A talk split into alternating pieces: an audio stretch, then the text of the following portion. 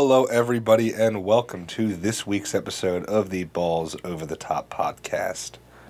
We are your hosts. I'm Michael Rock, And I'm Brendan Collins. and we are very excited to have you guys here. We have a lot of exciting things to talk about this week. It was an international break for most domestic leagues, at least, you know, the top tier domestic leagues, pretty much everywhere in the world, with the MLS season coming to an end, as well as all of the European top flight pausing for some World Cup qualifying, international friendlies, and the UEFA Nations League. So Yep.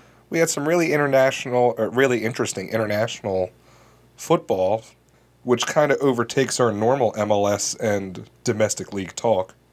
And then we had a lot of exciting NFL storylines today. We're Yeah. also going to touch on some of the other things going on in the NBA, NHL, Major League Baseball. Major League Baseball, World some, of Sports. some other yeah random miscellaneous stories. But we're going to kick things off with this international break this past weekend. We saw some interesting things in the UEFA Nations League. Germany had a big 3 1 win over Ukraine where Timo Werner netted himself a brace, which, you know, that whole Chelsea team, and I think we're even seeing it throughout most of most of the international games, is really just in impeccable form right now. Yes, the top players are playing at their top level, uh, which I mean Chelsea needs right now. Yeah, I mean, I, I you know I was discussing with a buddy of mine and a friend of the show's Tom the other day, who's a big Manchester United fan, really really big nut on the Premier League and very intelligent with his you know analysis. And he says right now, I mean, Tottenham, Chelsea have as good a chance as anybody to finish at top of the table, considering the injuries that Liverpool has and just the inconsistent play that has plagued City of late. And I mean, obviously, we got a long ways to go, and I do imagine that Liverpool is going to address some of those holes in the back line come the transfer window. But they've just been absolutely decimated by injury. Very much so. We also saw France net a uh, net a solid one 0 victory again there. N'Golo Kanté getting the only goal. Yep. So again- third minute goal. Yeah. So again, we're seeing Chelsea. Uh, we're seeing Chelsea get you know players showing up on the international stage. We also saw a, a major injury for. Is it Rodrigo Palacios? Uh, his first name? uh, I could be wrong. it begins with an E. I don't. there. it it Eduard, it might be Eduardo. might be. But uh, for Argentina, Mhm. leaving with a fractured spine, he's going to be out several months, maybe miss a good portion or the rest of possibly even this Bundesliga season. Yeah. You never like to see injuries. Obviously, we saw Joe Gomez get hurt at the beginning of this international break in a friendly for England. He's going to miss the rest of the Premier League season. Mhm. You never like seeing these important players, important to their sides, go down for in, during international break games. I mean, I, I don't want to discredit the value of these this international wa- games because again, a this, this wasn't a friendly. This was World Cup qualifying. But Joe Gomez, when Liverpool's entire defense is decimated with the injuries to Fabinho, the injuries to Virgil van Dijk. I mean, their back line is decimated. Mm-hmm. And you have Joe Gomez going down for the season in an international friendly. I mean, if I'm Liverpool, I'm livid. If I'm Jurgen Klopp, I'm livid. yes. And so you're right. This game, Argentina Paraguay, was in World Cup qualifying. It did have some, you know, there was a stake to the game. Argentina's trying to climb out of a little bit of a hole. They're in fourth place right now. Exactly, and a one-one draw to a Paraguay team that they really should be beating is not going to help them. But really, really, that was rough. Uh, elsewhere in the South American World Cup qualifying, Brazil got a one 0 victory over Venezuela. Yep. Our boy Bobby Firmino, Bobby Formino. Bobby Formino getting the one 0 getting the only goal in that one 0 thriller there. We saw we saw some action in the Uruguay and Colombia game. Uruguay stars, who you know well. I was going to say a little bit one sided action there. Yeah, well, you know it's Cavani, it's Suarez getting it done for their side. scoring some goals, taking the 3 0 victory against Colombia. So those were, you know, big storylines out of that World Cup qualifying, and then we do also have the African Cup of Nations qualifying going on. But right now, it's pretty early on, and there's a, just a big cluster of games going on. It's There's there's a lot of teams, it's a lot of players most people aren't going to recognize because it's not broadcasted here. We don't get the same TV broadcast. exactly. I mean, I used to I used to tune in to the African Cup of Nations back when Didier Drogba was playing there. Just because I was such a nut on Drogba, and he was really, you know, I would be finding these streams that were just wreaking havoc on my computer. Oh yeah. But you can smell the fan melting just trying to get stay connected to this website. exactly, but it was a lot of fun, and so that's a great tournament to watch. Obviously, big nut, big big soccer nuts, soccer heads will keep an eye on that, and as the tournament progresses, we will as well. But Absolutely. at this stage, it's it's just really, it's just a, a cluster. Yeah, and uh, honestly, we would almost not be doing it justice with. I don't even know how to pronounce some of the countries that are in the contest, let alone player names. And I, I have so little familiarity, but it is an, it's a I mean it's a thrilling contest. It's the highest cup in Africa. Generations upon generations of talented players. It'll be it'll be fun to watch. We're going to be keeping an eye on it. Something else we're keeping an eye on though is the U.S. men's national team. We got to see two friendlies this past week, a rather uneventful one or zero zero draw against Wales, uh, where we really showed some inexperience and our youthful roster. But today we got to see a pretty good game.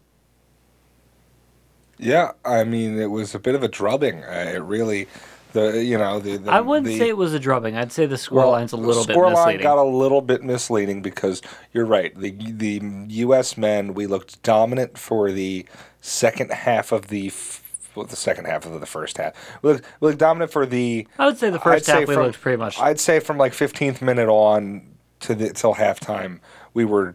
Uh, clearly and obviously the better team, and the we were dictating the pace of the game with our possession, our passing, and our, our well, goal scoring. yeah. Then the second half started, and it seemed as though the momentum shifted. Suddenly, Panama was controlling the passage of play. They got a goal back. They made it. We were up three to one. They made it three to two.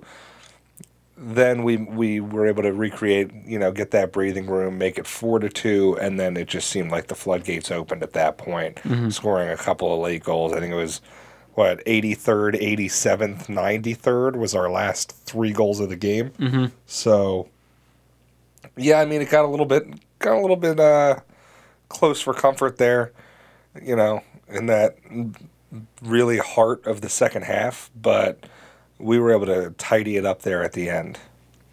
Really inspiring though. I mean, the young talent looked like they were meshing well. I mean, a lot of these guys, this is one of the first few times that they've ever really played together.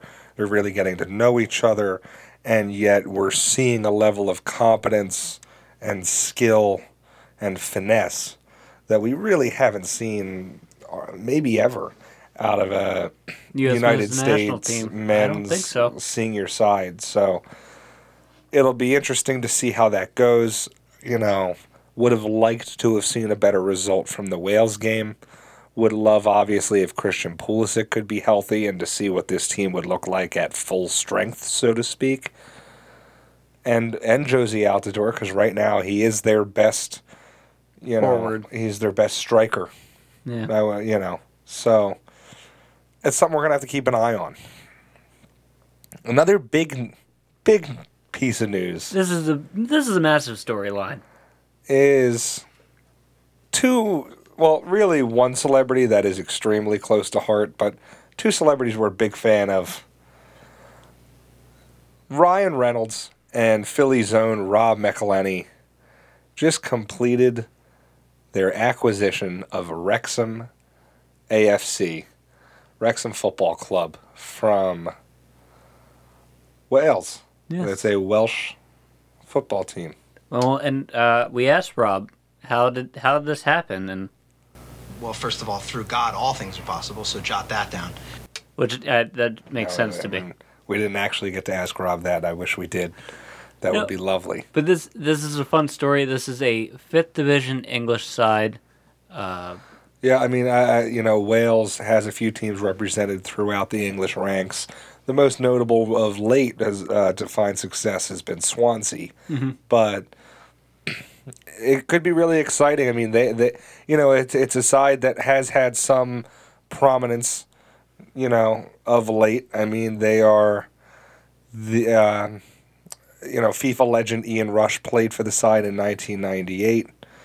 Um, they're an extremely old club. They were founded in 1864. Mm-hmm. third oldest in the world. Third oldest club in the world. Wow, I didn't know that. Impressive, isn't it? Yeah, and so it's a team with a rich history, and it's surprising a little bit that they're we're willing to hand the reins over to two American, really Hollywood personalities, but it seems like they're really excited about it on both sides. It seems like Ryan Reynolds and Rob are really excited. They've already post been posting videos. I mean, if you look at Rob McElhenney's social media over the last six months, it's been you know peppered with little hints and references to Wrexham, and you know the first official action that the two of them took now that they've been elected. I believe it was like a membership election that had to take place mm-hmm. There's some as the there's new some due process. partners.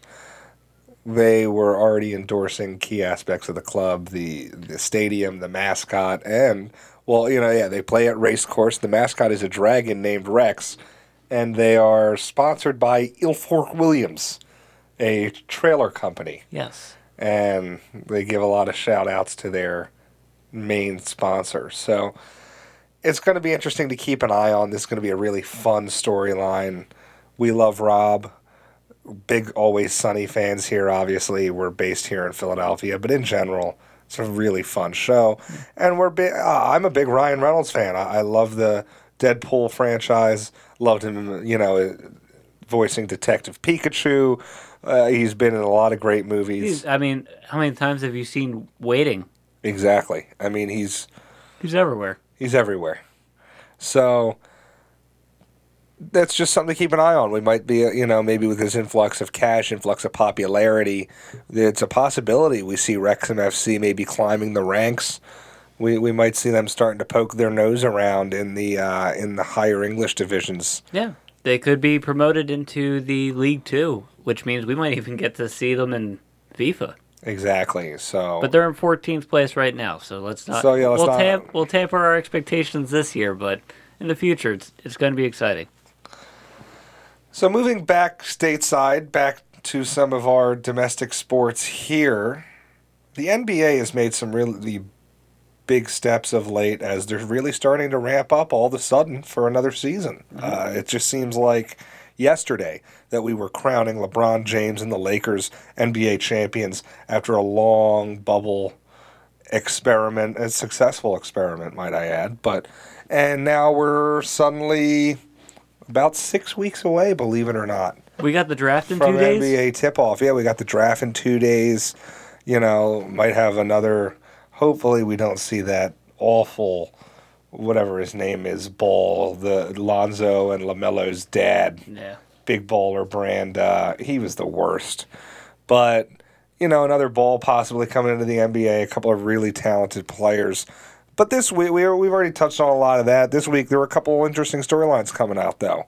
We see really the biggest news of today was breaking news. Adrian Wojnarowski broke that Chris Paul, obviously major face in the NBA, head of the players, president of the Players Association, mm-hmm. whatever umpteenth All Star, like twelve time NBA All Star or something stupid. You see him. You see him during every NBA game because he's part of the State Farm commercials. The. State Farm commercials. He is getting traded once again. I mean, second time in, in the last two years, really. Don't want to buy a Chris Paul jersey. Yeah, or you do though. I mean, some of these are pretty sweet. Yeah. Getting traded to the Phoenix Suns uh, with Abdel Nader for Kelly Oubre Jr., Ricky Rubio, Ty Jerome, Jalen Lecque, and a 2020 second first round pick.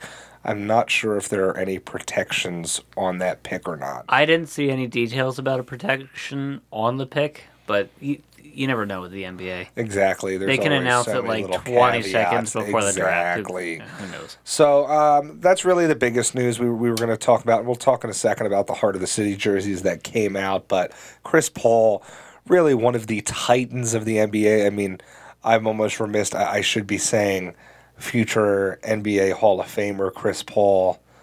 Most likely. I don't think there's any question about it. I mean, I know he doesn't have any rings yet, but he, his numbers speak for himself. I mean, he's going to be widely considered one of the greatest point guards ever. Uh, probably the best at with the assist, right? Yeah, and, and I mean, really, he was a big pioneer of the three point, you know, game and, and that accessibility prior to Steph Curry coming in and just blowing it up. But, you know, so we had to lead off with that. Uh, another just move uh, to, that we had to keep an eye on. Dennis Schroeder got traded to the LA Lakers. The Thunder are getting Danny Green and the 28th overall pick. We see Danny Green, guy who's won a couple of rings recently, on the move.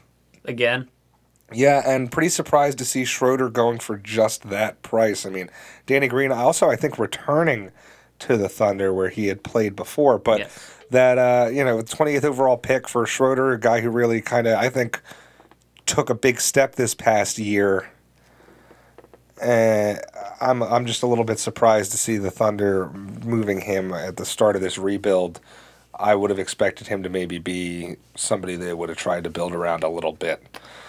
but the Hawks moved on from Schroeder too. I, I'm not. I mean, I think he's a great player. I kind of wish the Sixers were in on him, but I don't. I don't know why he hasn't found his his fit quite yet. Yeah, I mean for that 28th overall pick, the Sixers have a better pick this year. I, I would have been happy packaging that 22nd overall pick that we're carrying right now and figuring out something to do with it, but that's neither here nor there.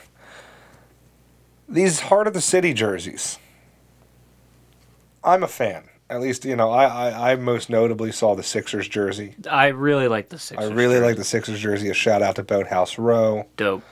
dope jersey. We both saw. I think we were sitting on the sofa together when we saw that the first time, and I want to get one. Oh yeah, I, you know, it's very. I don't think it's too often that I see alternate jerseys get unleashed, and I immediately go, "Oh, I want one." But for the That- that Sixers happened one, with the- this. Yeah, it was, it was pretty mean- much immediate. It gives a very it gives a very 2001 Sixers feel, peak Allen Iverson type Sixers feel. It's a very cool jersey. It's a, it's a nice aesthetic.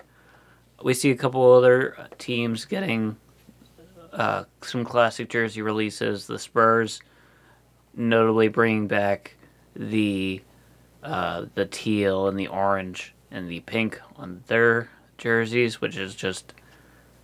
I think it's one of the nicest jerseys in the NBA. I'm, I was disappointed that they moved away from it, but I'm very happy to see it back.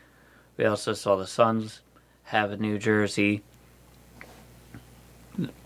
yeah, I mean, I think that with these heart of the city jerseys, you need to tap into something that the local people can take pride in. Yeah. And and that could be that that's got a nice little trend to it. I think that's why the Boathouse Row jerseys are so successful. I think that's why the Miami Vice jerseys Yes. for the Heat were so successful. There needs to be some sort of eh, eh, you know when you just put slap some funky colors on it or you change the font. I think uh, I, I I don't know if it's incentive enough for me as a fan. First of all, to say I want to go out and spend money for this, and second of all, it almost just feels like you're not tapping into a great opportunity. Yeah. Uh, you know, it you- feels a little disconnected. Exactly. Anytime you see these these leagues, and you know, I'm giving a little teaser. For, you know, we're going to be talking about the NHL came out with their you know Retro throwback refit. retro refit jerseys. You know, anytime you see one of those and they miss the mark, it's like, what were you guys thinking? Like, remember the Eagles had those terrible ye- yellow and blue jerseys. The, Yeah. the, they were The, ter- the things that instantly signaled that people were from Lower Bucks County when they were wearing them. Yeah, no, I know. They're they're they're so brutally ugly. I remember And- I bought like all sorts of them too. I had like every single piece of memorabilia. Well, that's why they do it. Because that was at the height of my memorabilia collecting phase. And Yeah. yet, like,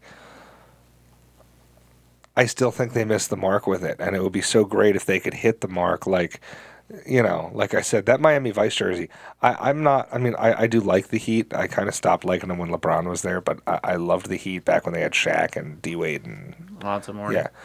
Uh, I, w- I want one of those Miami Vice jerseys so bad, and I'm, I have no reason to rep one, which is the only reason why I haven't spent. I don't think yet. I've ever seen you wear something with short sleeves. Yeah, and like, Wear with no sleeves.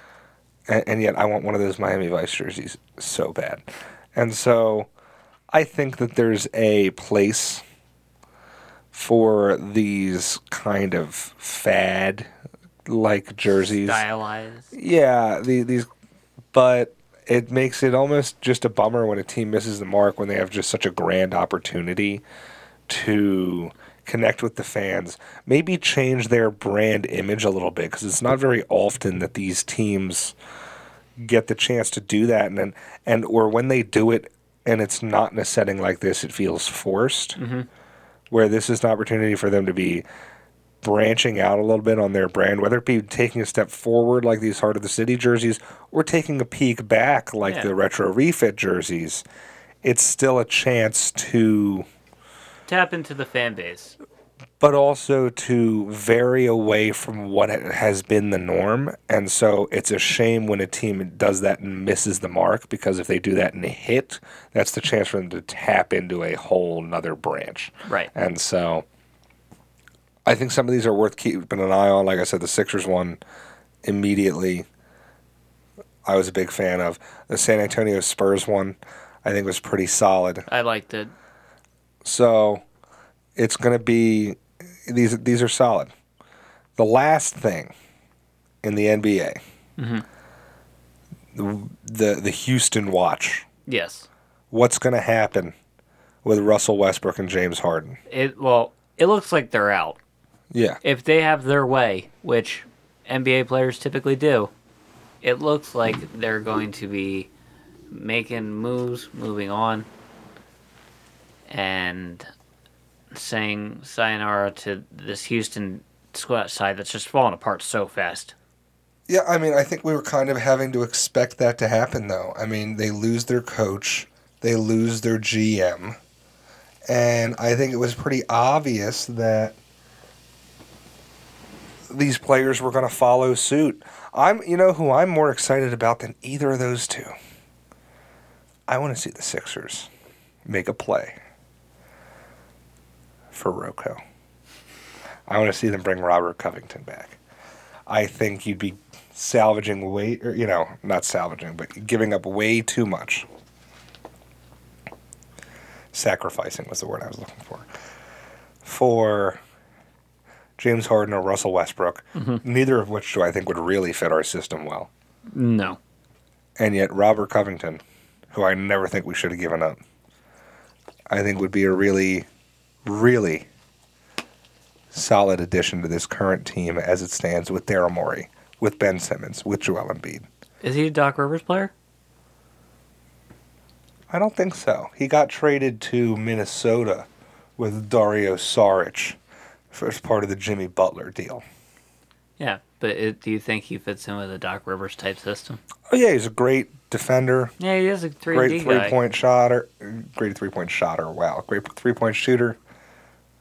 I, I don't see any reason why we wouldn't want Rocco, especially because it seems like right now they're fire sale. They'll they'll they'd give you the the washing machines if you gave them a good enough price.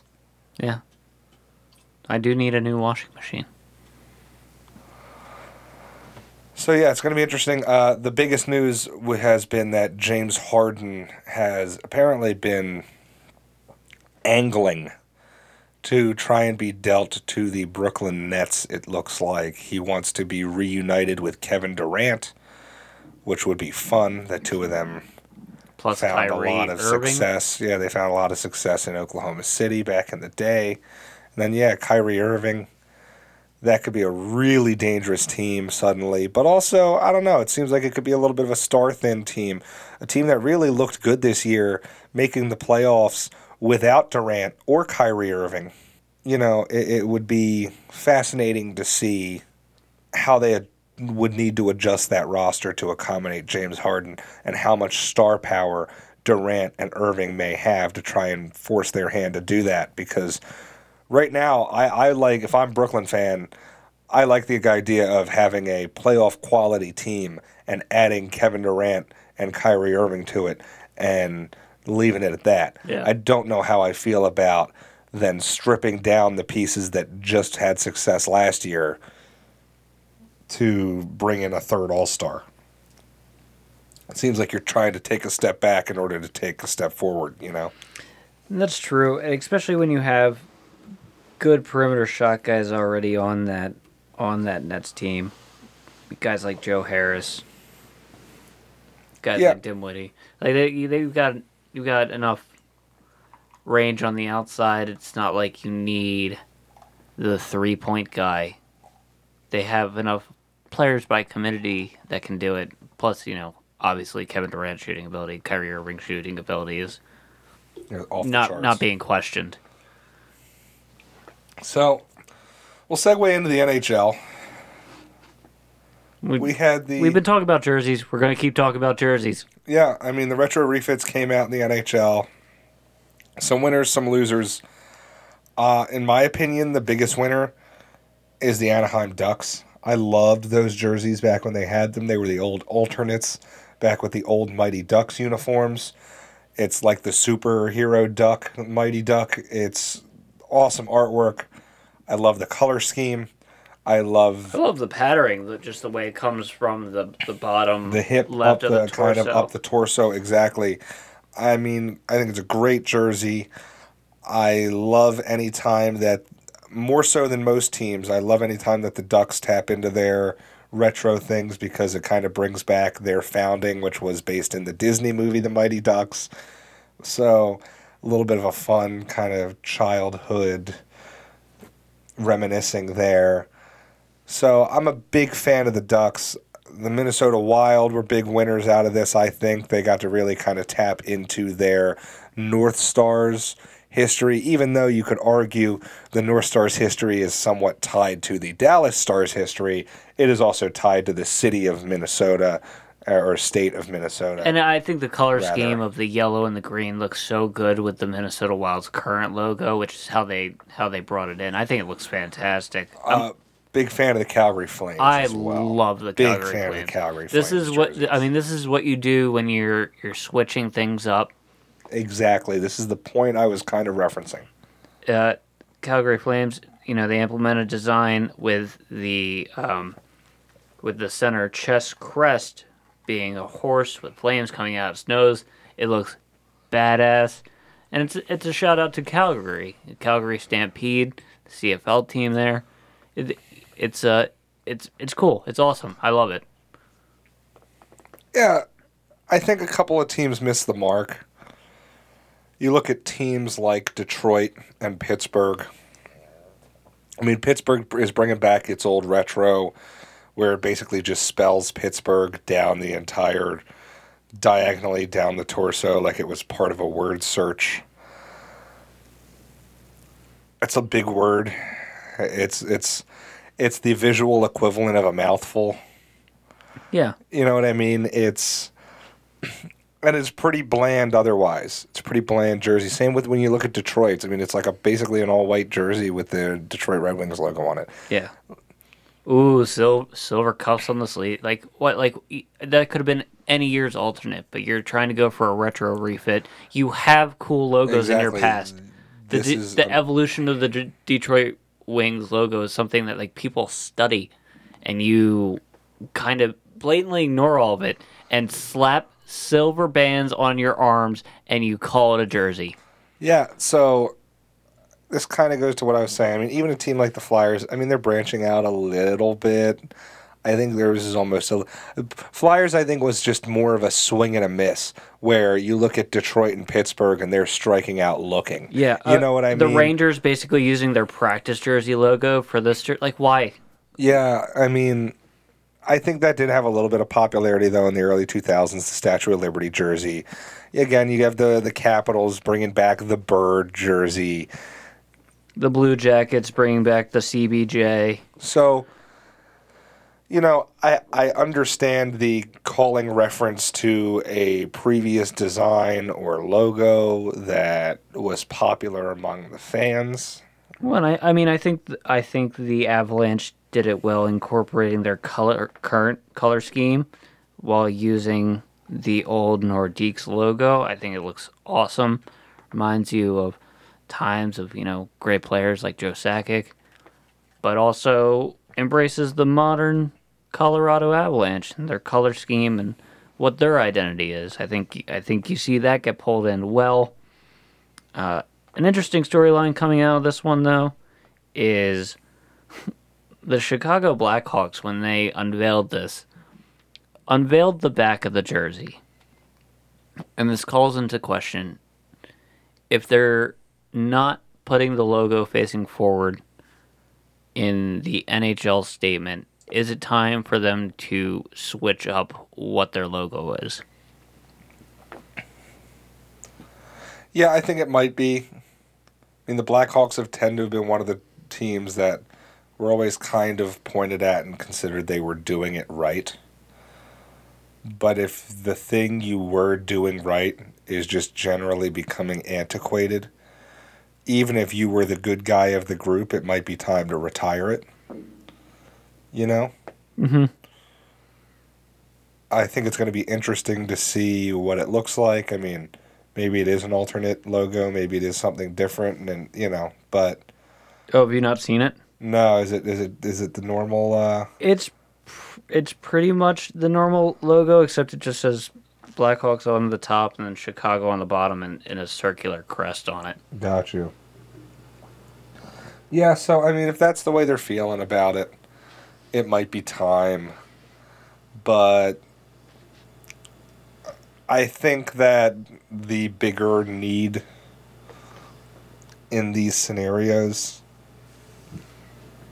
is to call out the people who are behaving ignorantly and or intentionally disrespectfully like Washington was for many years Mm-hmm. where Chicago I don't think has ever been trying to I because there's not a, a slur involved there's It's just the it's name not of a an tribe. egregiously offensive depiction it's not like the Chief Wahoo you know Mm-hmm. so yeah, it's not it's not a caricature. I understand they're continuing to shelve this issue, but I think eventually you're on the wrong side of it, and it, it would just be responsible. Like, you know, the running joke we made when Washington changed their team to the Washington football team. I kind of joked, and it was like, really? They had how many years that it seemed like the writing was on the wall, and they were still unprepared when the time came? I hope at the very least that people at the Chicago Blackhawks organization are doing their due diligence right now to work toward whatever their marketing plan is to eventually rebrand this team. I mean, you could also just still be the Blackhawks, but just make the the logo a black hawk, literally. Yeah, but then I I would even debate that could be more disrespectful, but then we, we get into a, a whole different. I mean, the reason that they are the Blackhawks is because the Blackhawk tribe had a lot to do with the safe founding of like Chicago, if I'm not mistaken. Oh yeah, no, I'm, I'm. I'm saying that. Oh, that's definitely true. Um, and I'm, and I, I think there could be a way that you could do it where it wouldn't be disrespectful, especially if they're, you know, if they incorporate an actual Black Hawk that into the region as part of their logo. There's, there's things that they could do. They're an original six team. You know, this team was founded long before the concept of, you know, social justice and the language that we use being very particular. It is an interesting debate. This jersey reveal kind of, kind of unearthed the potential issue with the name, with the fact that they didn't show the crest and instead chose to show the back of the jersey in an I guess an ill-fated attempt to avoid the controversy. I don't know. But it will be interesting to see moving forward. Also interesting to see moving forward what's happening with this NHL season. Obviously right now we're mid-pandemic still. We're dealing with rising numbers here in the states and it's looking like Canada's travel restrictions are not going to ease up anytime soon. And the NHL has several Canadian teams, so obviously this is a concern for their resumption of play, which they were hoping for in January. Yeah, I think this is going to be a tough one. I feel like of late, especially the NHL and the NHLPA have not been seeing eye to eye with a lot of things, with Olympic play, with how they handle the All Star games, with outdoor games, with uh, just an abundance of things. Player safety. And so yeah, and so I can see them butting heads, coming to an agreement for a mutual restart. Gary Bettman, though, I would argue is maybe the best of all of the sports commissioners. Uh, than maybe Adam Silver, and so I have faith that he's going to have them playing at a reasonable time, eh, especially if all of the other leagues are still relatively on schedule. Yep, uh, they'll figure something out. Something has to happen. There's not going to be a year without hockey. But we can get into some oddball stuff because this stuff's a little bit more fun for us to talk about. Yeah, I mean, I don't know if I would say fun to talk about, but we had a really, really interesting story over the week. Uh, I think I saw this on Friday and just turned to you and went, oh boy, we got a good one. NASCAR suspends driver Josh Reaume, Reaume I don't know exactly how to pronounce it. Damn, that's a French ass name. Indefinitely after he t- sent out a Snapchat, he posted on his Snapchat story a photo of his toaster strudel that morning for breakfast with what appeared to be a swastika drawn with the vanilla icing. Yes. Now, we both kind of had a similar statement where I mean his argument was, "Oh, I didn't even realize it was a swastika." We're like, eh, we feel like we need to see this toaster strudel to buy that story. I mean, that's a pretty big thing. It's a pretty notable symbol. I I can't imagine the level of ignorance required to be an adult in the U.S. and not know what that symbol is or not know to avoid that symbol if you're going to be posting things on your social media account and you're a person of any form of influence or just in general. Now, here's the thing though. He his Snapchat account is private. So it was somebody that he knows, it's somebody within his close circle that did then, you know, took this picture and sent it to NASCAR. I, and, think, I think it was initially tweeted first, but yeah. It was, no, it was sent out on Snapchat because he doesn't actually even have a Twitter. No, no, no. I'm saying I think somebody screen snapped it on Snapchat and then tweeted it out, mm-hmm. and then he got reported. But we haven't seen the photo that he actually took. Correct. There, there have been stories published with a toaster strudel with a very clearly drawn just a swastika on it, and that that is not the photo. Yeah, apparently it has been proven that the photo that has been attached to many of these articles is a photo that was time dated well before this scandal broke. Right. So. So.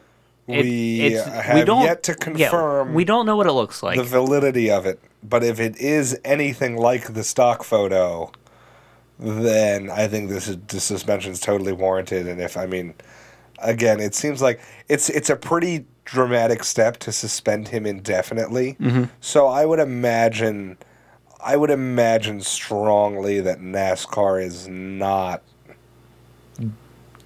doing that for nothing. True, but with all the Bubba Wallace stuff that has happened, I think they just also want to take a hardline stance no matter what. True. And, and it's far easier to hand the suspension out early, right when the story breaks, and then possibly revisit it later, lighten it, whatever. If if there's some, you know, subsequent story that oh it you know very clearly wasn't, or or something else happens, but the fact that they took aggressive assertive action is good.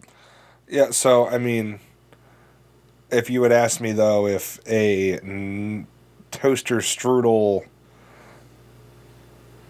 related story would be in our podcast this week, I would have been surprised. I don't know. I really like toaster strudels. They are good. They're really good. Mm, Do you like them with butter? butter, yes. Swastikas, Swastikas, no. no. so that's my otherwhere in sports or otherwhere. Jesus.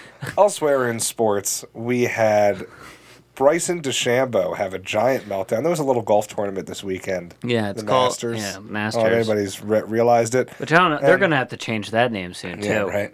And coming into it, Bryson DeChambeau was the favorite, odds-on favorite, having just been on fire this year. Had transformed his body during COVID. He's a little quirky.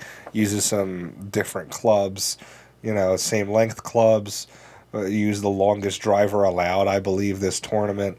I mean, he's just a little Well, it bit works a, for him because he knocks at 350 yards. yeah, quirky guy. Well, but knocking it where? He lost all sorts of balls this week. And he was really just a handful for the officials. I mean, he was about as entertaining as the tournament. Uh, he Yeah. was leading search parties at various points to try and find the balls that he lost. Was complaining about having to take various drop penalties or you know stroke penalties for the lost balls or or hitting things out of bounds. I mean, it was really it, it was like you know crazy antics out of a player who already is known to be a little bit of a circus on the you know tour and it was the opposite of what he would have hoped for for this weekend. Coming in as the favorite and riding the highest point of his career, he fizzled out rather quickly. We also, speaking of fizzling out rather quickly, Tiger Woods was actually off to a really good start this weekend, but it really came to a halt in really a matter of minutes. Yeah. In one hole, on the 12th hole, was that was that Sunday or was that Saturday? I forget which day it was. He was wearing red. I think it was Sunday. So, yeah, normally Sunday. Tiger Woods hits a 12 for like a septuple bogey uh, on a par four. Sorry, he hits a 10 on a septuple, septu- uh, for a septuple bogey on the par four hole 12. And that pretty much knocked him out of the tournament. I mean, at that point, he pretty much had no chance because the champion was running away with it, which we'll get to in a moment. But he was very competitive in it and was was really in in the mix for a good portion of the weekend. You know, looked good for Tiger, especially the way he's played of late, missing the cuts several times recently.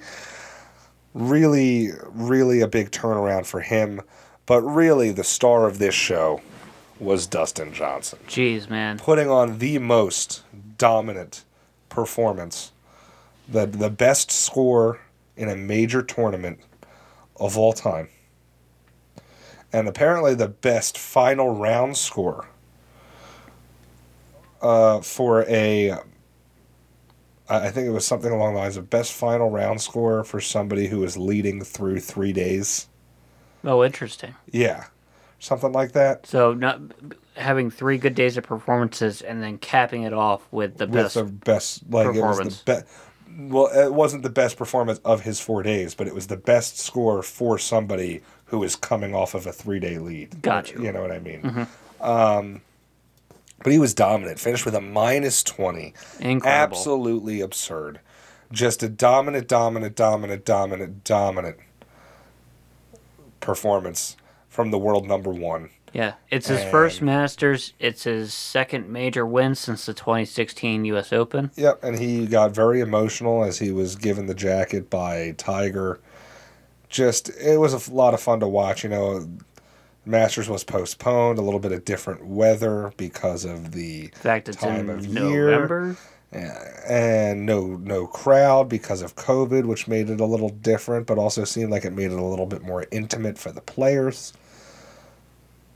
Honestly, this is the most attention I think I've paid to the Masters. I mean, last year I was obviously really glued to it because Tiger got the win, but this is the most I think I've ever actually watched it start to finish because I was home and not working and COVID and all that stuff. That you know, it was it was entertaining to watch, and um, he's going to have the shortest reign ever as defending champion. So it's going to be interesting to see how this falls next year when it's back on its normal schedule. Yeah.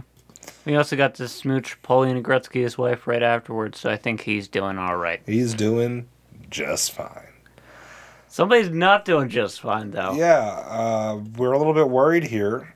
I guess thoughts and prayers going out to Jim Boeheim, longtime Syracuse men's basketball coach, really a titan of the Big East. Just tested positive for COVID 19. The entire Syracuse men's basketball program has to go on hold as a result.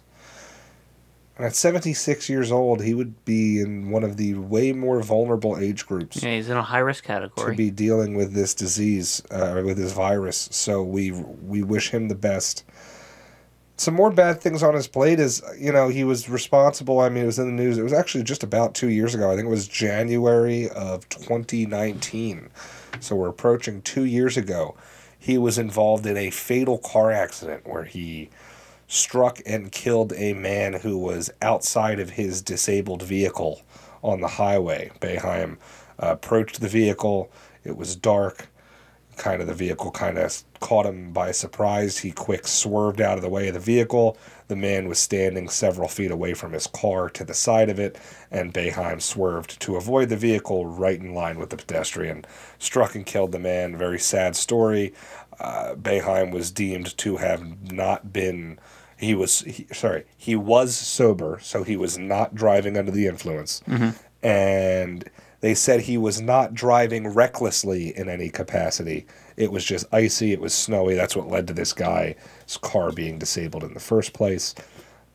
Just a sad story, but seems like the family is now as I imagine you would expect, especially with a high profile figure like this, seeking monetary damages, taking their taking Jim Boeheim to court, seeking, you know, emotional damages, all sorts of things like that. He obviously now I said he is not facing any he was cleared criminally of mm-hmm. any wrongdoing. But there's a chance this could be a prolonged trial as, you know, a lot of times we see these civil suits Drag out. drag out, especially like I said with high profile figures. So we're, hoping for the best for Jim Boeheim, his health, and uh, you know we'll just keep an eye on. I mean that lawsuit, it's a sad story uh, for everybody. You know, anytime there's loss of human life in an accident or anything like that, it's it's never good. So unfortunate for all involved. Moving on though from our obscure, I don't say obscure sports, but you know, uh, away back into the major leagues here, I'll step into Major League Baseball. We just finished up the season not long ago, remember? Dodgers finally got that World Series monkey off their back, but we got to see the a really interesting MLB awards season unfold these past couple of weeks. With a 60 game season, it was an incredibly small sample size, and so normally by the end of the marathon that is the Major League Baseball season, Mike Trout wins. yeah, Mike Trout wins. We have a lot of things to look at. I mean, you know, some starters are getting uh, upwards of 20 starts even that they can, ha- you know, demonstrate a large body of work for a starting pitcher, for example. You know, hitters, same thing. You know, a guy can go through a 15, 20 game slump at any point in the season that could totally crush his MVP hopes. Well, so are some guys who went through 15, 20 game slumps in the beginning of a, in the middle of a 60 game season, and therefore they were never even in the conversation. Mm-hmm. So it made it a weird season. I, I if I, I I'm glad I didn't have to pick, but I imagine the Cy Youngs would have been the hardest thing, considering you had so many guys with just crazy low ERAs and good records, but you know nobody in the double digit wins or anything like that. So it mm-hmm. was just like, how do you choose? Yeah, it's the it, it, the hardest to separate. Exactly. So, breaking these down real quick, the MVPs, I mean, these guys had great seasons. I think it's hard to argue with either of them. Jose Abreu won the AL MVP for the Chicago White Sox, 60 RBIs, 19 home runs, batting 317. I mean, a great average. 19 home runs. I mean, that would be good for a full length season. And that puts him on pace for well over 50. This is a guy who's, I mean, yeah, obviously he, he can hit the long ball, but he's also a, a guy who, you know, Just likes getting on base. Exactly. Likes getting on base, smacking in those RBIs. And then you look at Freddie Freeman. Freddie Freeman was had an incredible batting average this year. I mean, when you go down the slat line, 51 runs, a 1.102 OPS, 341 average, 462 on base percentage, 640 slugging. Unbelievable. I mean, he did it all. He hit a stupid amount of doubles. Wasn't it something like 20 doubles or something he hit this year? I mean, he hit like more doubles this year than I think he hit last season in the full season. He he was all over the map.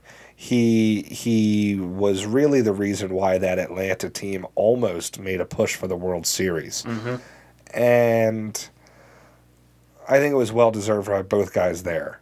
Like I said, the Cy Young is where you could not have paid me to make these decisions. Don't envy that job one bit. No. But a couple of big, big wins there. I mean, you know, it's still going to count the same for these guys. Shane Bieber in the American League, 1.63 ERA, a 41.1% strikeout percentage. Unbelievable. Crazy. I mean, wow. Uh, you know, the defense behind him could just phone it in the days he was on the mound, it seems like. Hey. 'cause- Picking daisies out in left field. Yeah. And then Trevor Bauer, 1.73 ERA, and, and it would had an average of, I mean, what equated to a 12.3 strikeouts per nine innings, which is just disgusting. First So- Reds pitcher to win it. Yeah. So, I mean, really, was it, and it is what, Shane Bieber's Cleveland, right? Mhm. So, you know, Cleveland and Cincinnati, Ohio just dominating the the Cy Young Awards this year. They need something. Yeah, right. Something to hang your hat on there in Ohio. Manager of the year was pretty fun. Uh, AL Kevin Cash took home the award. Something crazy saw coming out in, in with the award announcement. Kevin Cash put together 59 batting orders in a 60 game season. That's a manager who's really plugged in to what the team's doing. He's figuring out the best roster, game in ga- each game, figuring out how he's going to get the job done. Very impressive display. And the National League, we see Don Mattingly. Oh yeah, I mean there was no other option. There. yeah, there was no contest. Uh, what he did with that Marlins team was incredible, Yes. and I think, I think all twenty nine of the other MLB managers would agree that he deserves that handily. A Couple of other things that are worth of note. Well, oh, just one more thing about the Don Mattingly winning that Oh, yeah. award. That's true. Fifth all time to win both an MVP and a Manager of the Year award. Well, I didn't know that. That's pretty. That's pretty interesting. It's pretty special. It's uh, you know, Hey, to be able to get it done on, on both sides of the game, you know, yeah, on the field and behind the dugout or It's in the a- dugout. it's a real, it's a real stalwart of the game. Speaking of the Marlins, you know, they made some MLB history as well this week. Becoming the first team in Major League Baseball history to hire a female GM. Mhm. I believe they're actually the first team in North American sports. I, I that's definitely that's definitely possibly true. I don't know because we have so many leagues. Yeah, I, I could be wrong on that as well, but huge deal. Kim Ng, she served as the assistant GM to the for the Yankees and the Dodgers. Was VP of baseball operations with Major League Baseball. Definitely put the work in early, and Derek Jeter is really making progressive moves with this Marlins team, a Marlins team that found success winning the National League and is now making further improvements with his front office. It's, I'm extremely impressed by Derek Jeter and the whole it says it's the organization. first in the hi- first time in the history of men's North American professional sports a woman was hired to become a team's general manager at the top flight. That's uh, that's incredibly impressive. So, I mean, that's huge. Big shout out to the Miami Marlins. Uh, there you go. Uh, on management on all levels, Mhm. getting it done. And then we see, oh, our boy, Tim Tebow, says he's still chasing his MLB dream. Last year was actually a, or I think it was two years ago now, I guess, would be a double A All Star. Got promoted up to triple A and just hit a barrier. Really, his, his numbers all plummeted. And, you know, I think he was hoping to maybe get back on the horse and, and conquer triple A this year. But with the cancellation of all those games and the minor league, the whole minor league baseball system being just totally up in the air right now, it's not a good year at age 33 for Timmy to be missing a year of coaching and development when he's already been behind the eight ball in this baseball dream of his since the start.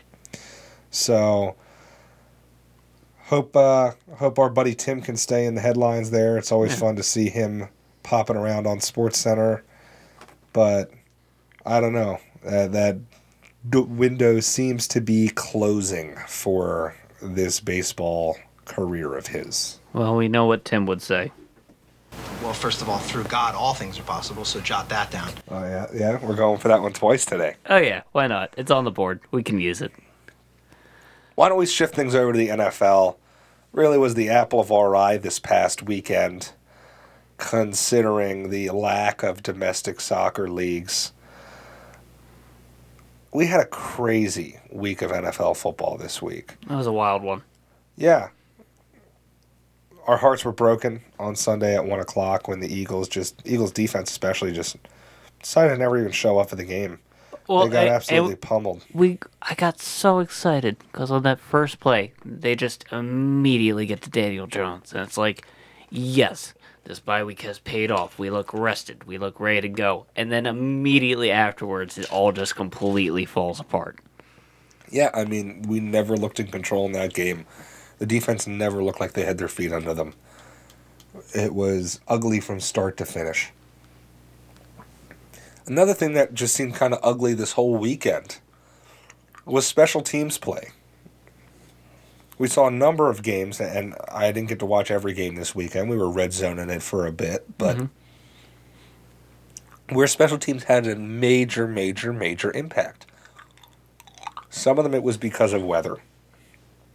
But in general, I mean, in the Titans versus Colts game on Thursday night, it was a really close game. The Titans were arguably the better team until special teams came into it.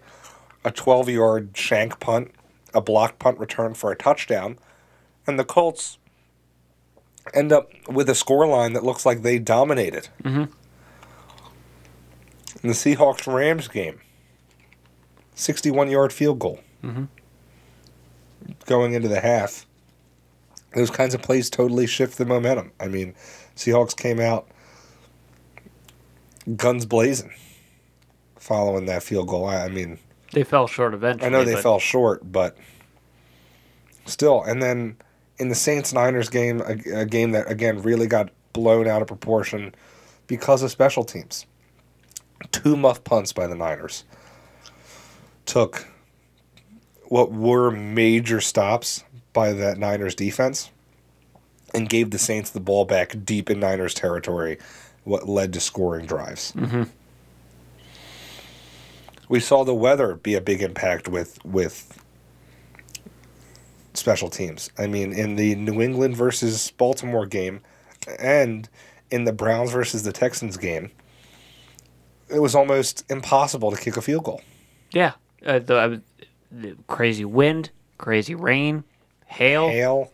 I mean, watching the end of that New England Baltimore game, It you could like barely see the players on the field. yeah, it looked like with, you were watching in like low definition. with super HD cameras, with state of the art 2020 crystal clear 4K, you name it.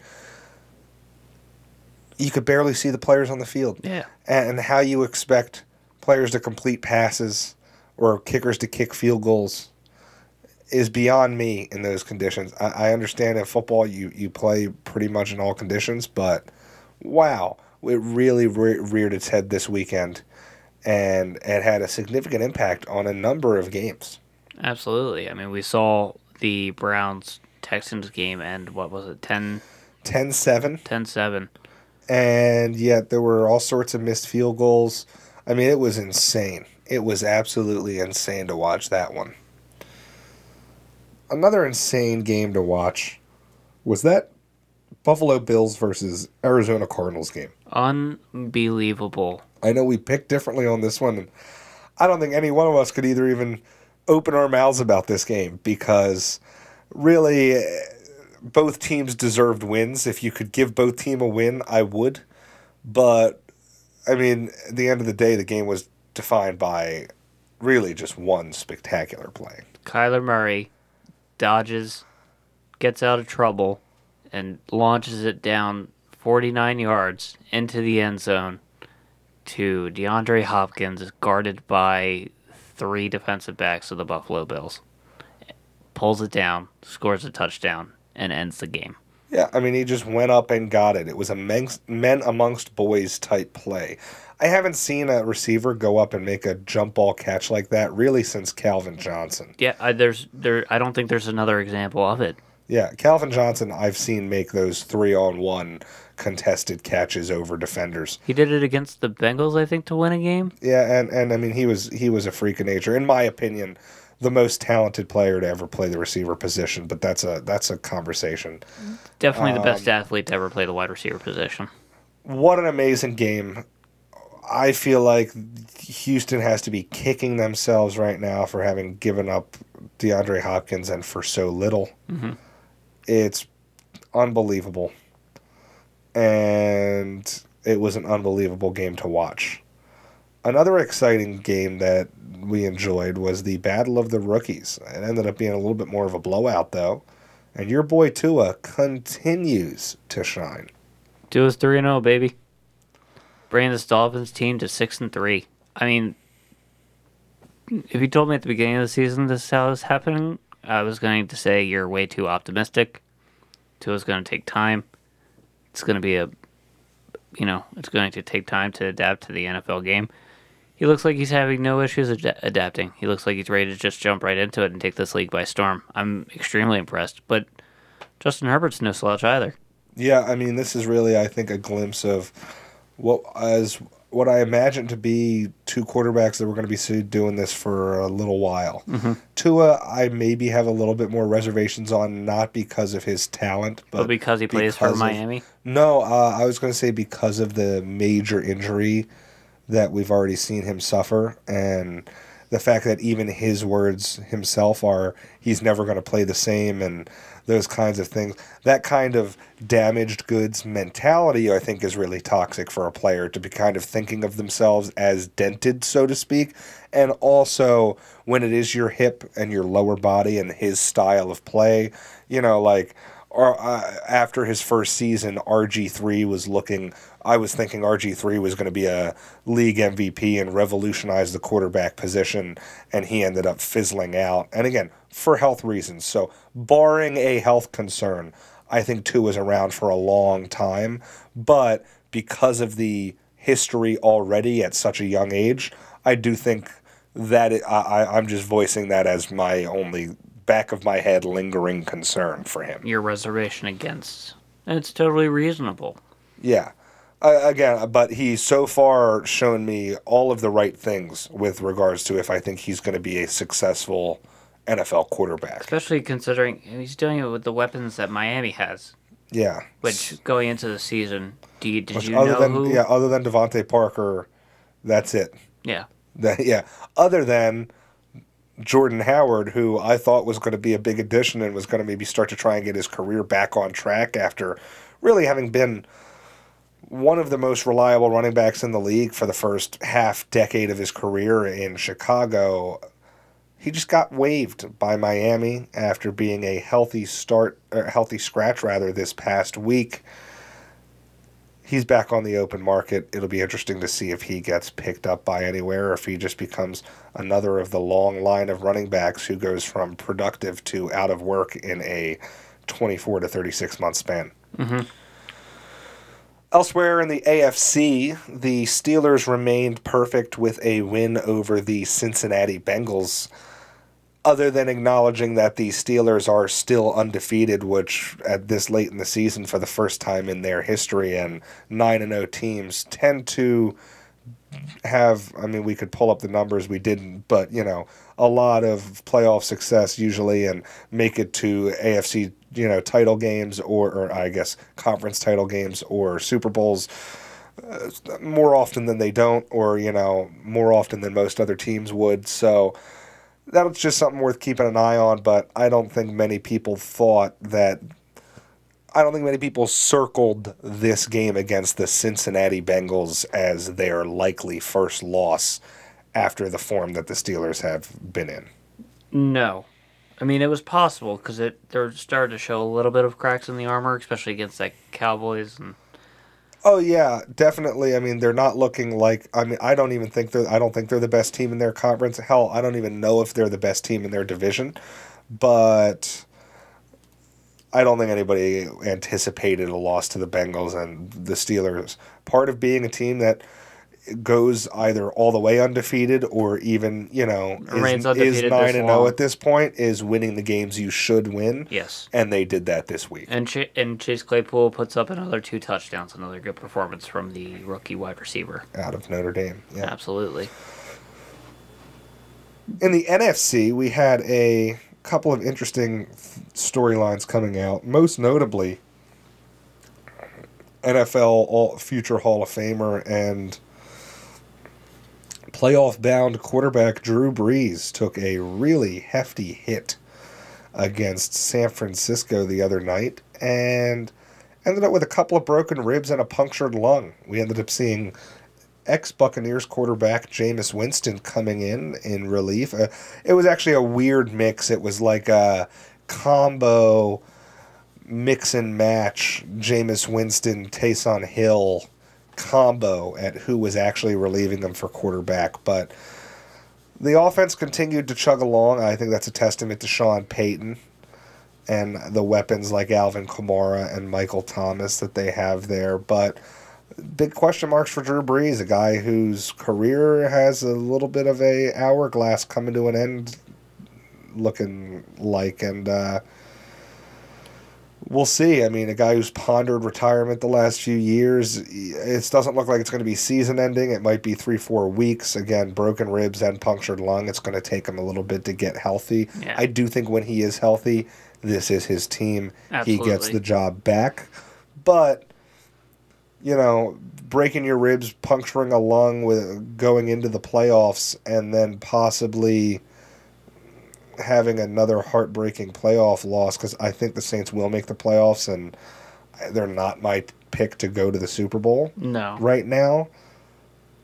I think that could spell the end of him calling it a career, but you never know. You never know. But these are the type of hits I imagine when Drew Brees pulls himself out of the game.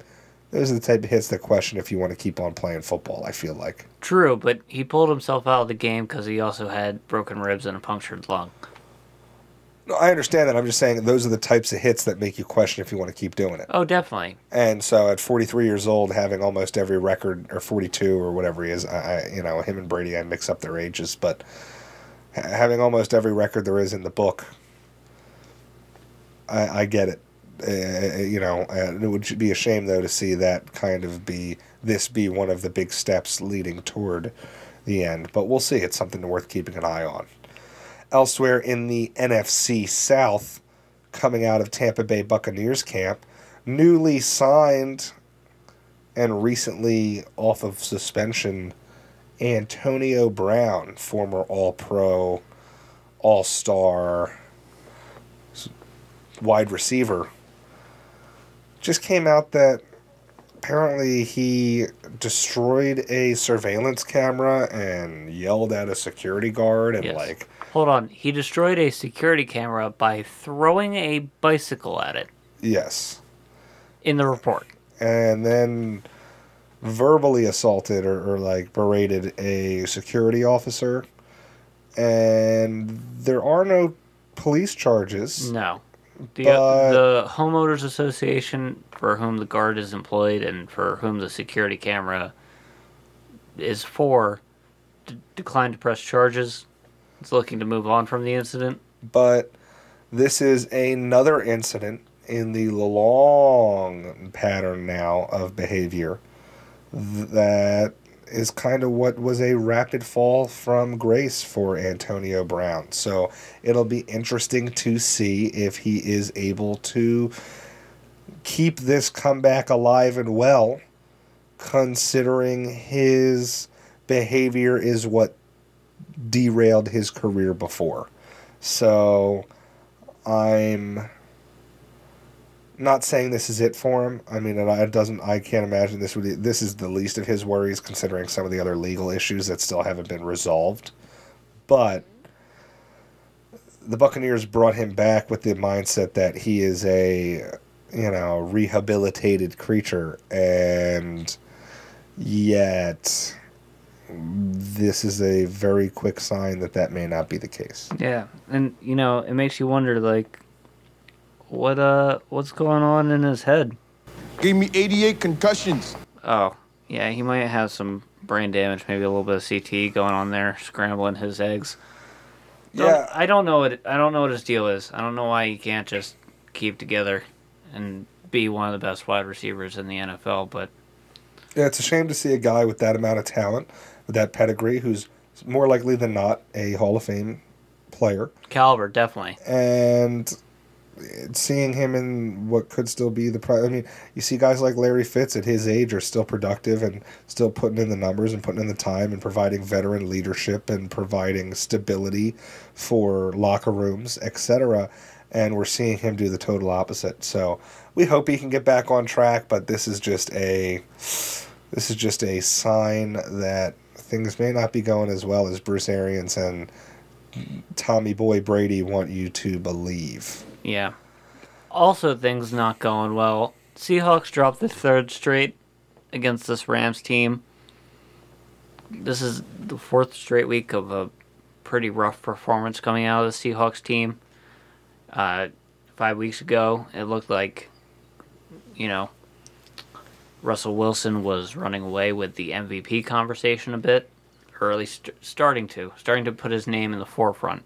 I should Yeah, say. uh, it was his to lose at that point, and and it looks like he's lost it. yeah, and now it's open season. So, you know, we're going to see a lot of these players. You know, Patrick Mahomes, of course. Kyler Uh, Murray. obviously, Ben Roethlisberger's got to be in the conversation. The way that that Pittsburgh offense has been chugging along, it's going to be interesting to see as the season winds on. But we still have a v- lot of football to play yet, so a lot could happen. I mean, remember Carson Wentz didn't win that award because he missed the last four games of the season. So the MVP trophy is something that really is reflective upon all 16 games or at least a large majority of them. So we're go- we're going to have a lot more football that goes into that decision. Definitely, for sure.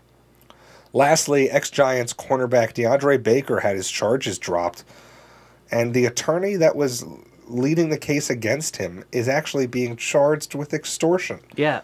So- we reported on the story Oh, one of our first episodes. yeah. uh, charged with an armed robbery and ex- extortion himself. And now it comes out that the attorney who brought the case against him, William Dean, is being charged with extortion. Yeah, this is just something. I mean, it's pretty crazy. You wonder if DeAndre Baker might end up finding his way back onto an NFL roster, given the charges have been dropped, and you might actually see he might have been the victim of some, you know, criminal behavior. So it's interesting. This is a story worth keeping an eye on. This is a young player who really didn't even. If I'm not mistaken, he was a rookie, right? I mean, he's a. He, uh, he's definitely young. I don't remember. If he was a so it's something worth keeping an eye on. But pretty crazy, pretty big turn of the tables Oh, there. yeah. Goes from the one being charged with extortion to having being the victim of extortion, and hopefully he's able to take this turning point and turn it into the start of a career comeback for his sake. yeah, hopefully it's hopefully it's just a interesting story. Makes a thirty for thirty Right. later on. Well, guys, that's all we got for you this week. Thank you for stopping by and listening to us. You can check out our social medias at, at BOTT Podcast on Instagram and Twitter. Yep. This podcast is available on Apple Podcasts, Google Podcasts, Spotify, and on Anchor.fm. And we still have stickers available.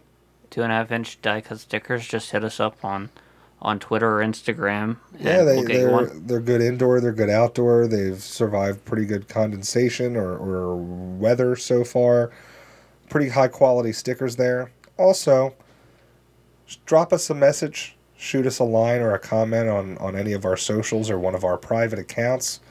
We'd love to have you call into the show mm-hmm. as we are finally operational Yes, we finally have the phone line going. with our phone line being open and up and running, we will even happily schedule calls that we can record and then pipe into the podcast at a later time. So you don't even need to necessarily arrange your call with our general podcast schedule. Yeah. We would be happy to accommodate you. So we'd love to have some conversation, some input, and hear what you guys have to say. But as always, thanks for listening. Thanks for stopping by. And we'll be back with you guys this Thursday Yes. for another week of NFL picks, predictions, and analysis. Bye, everybody. Thanks.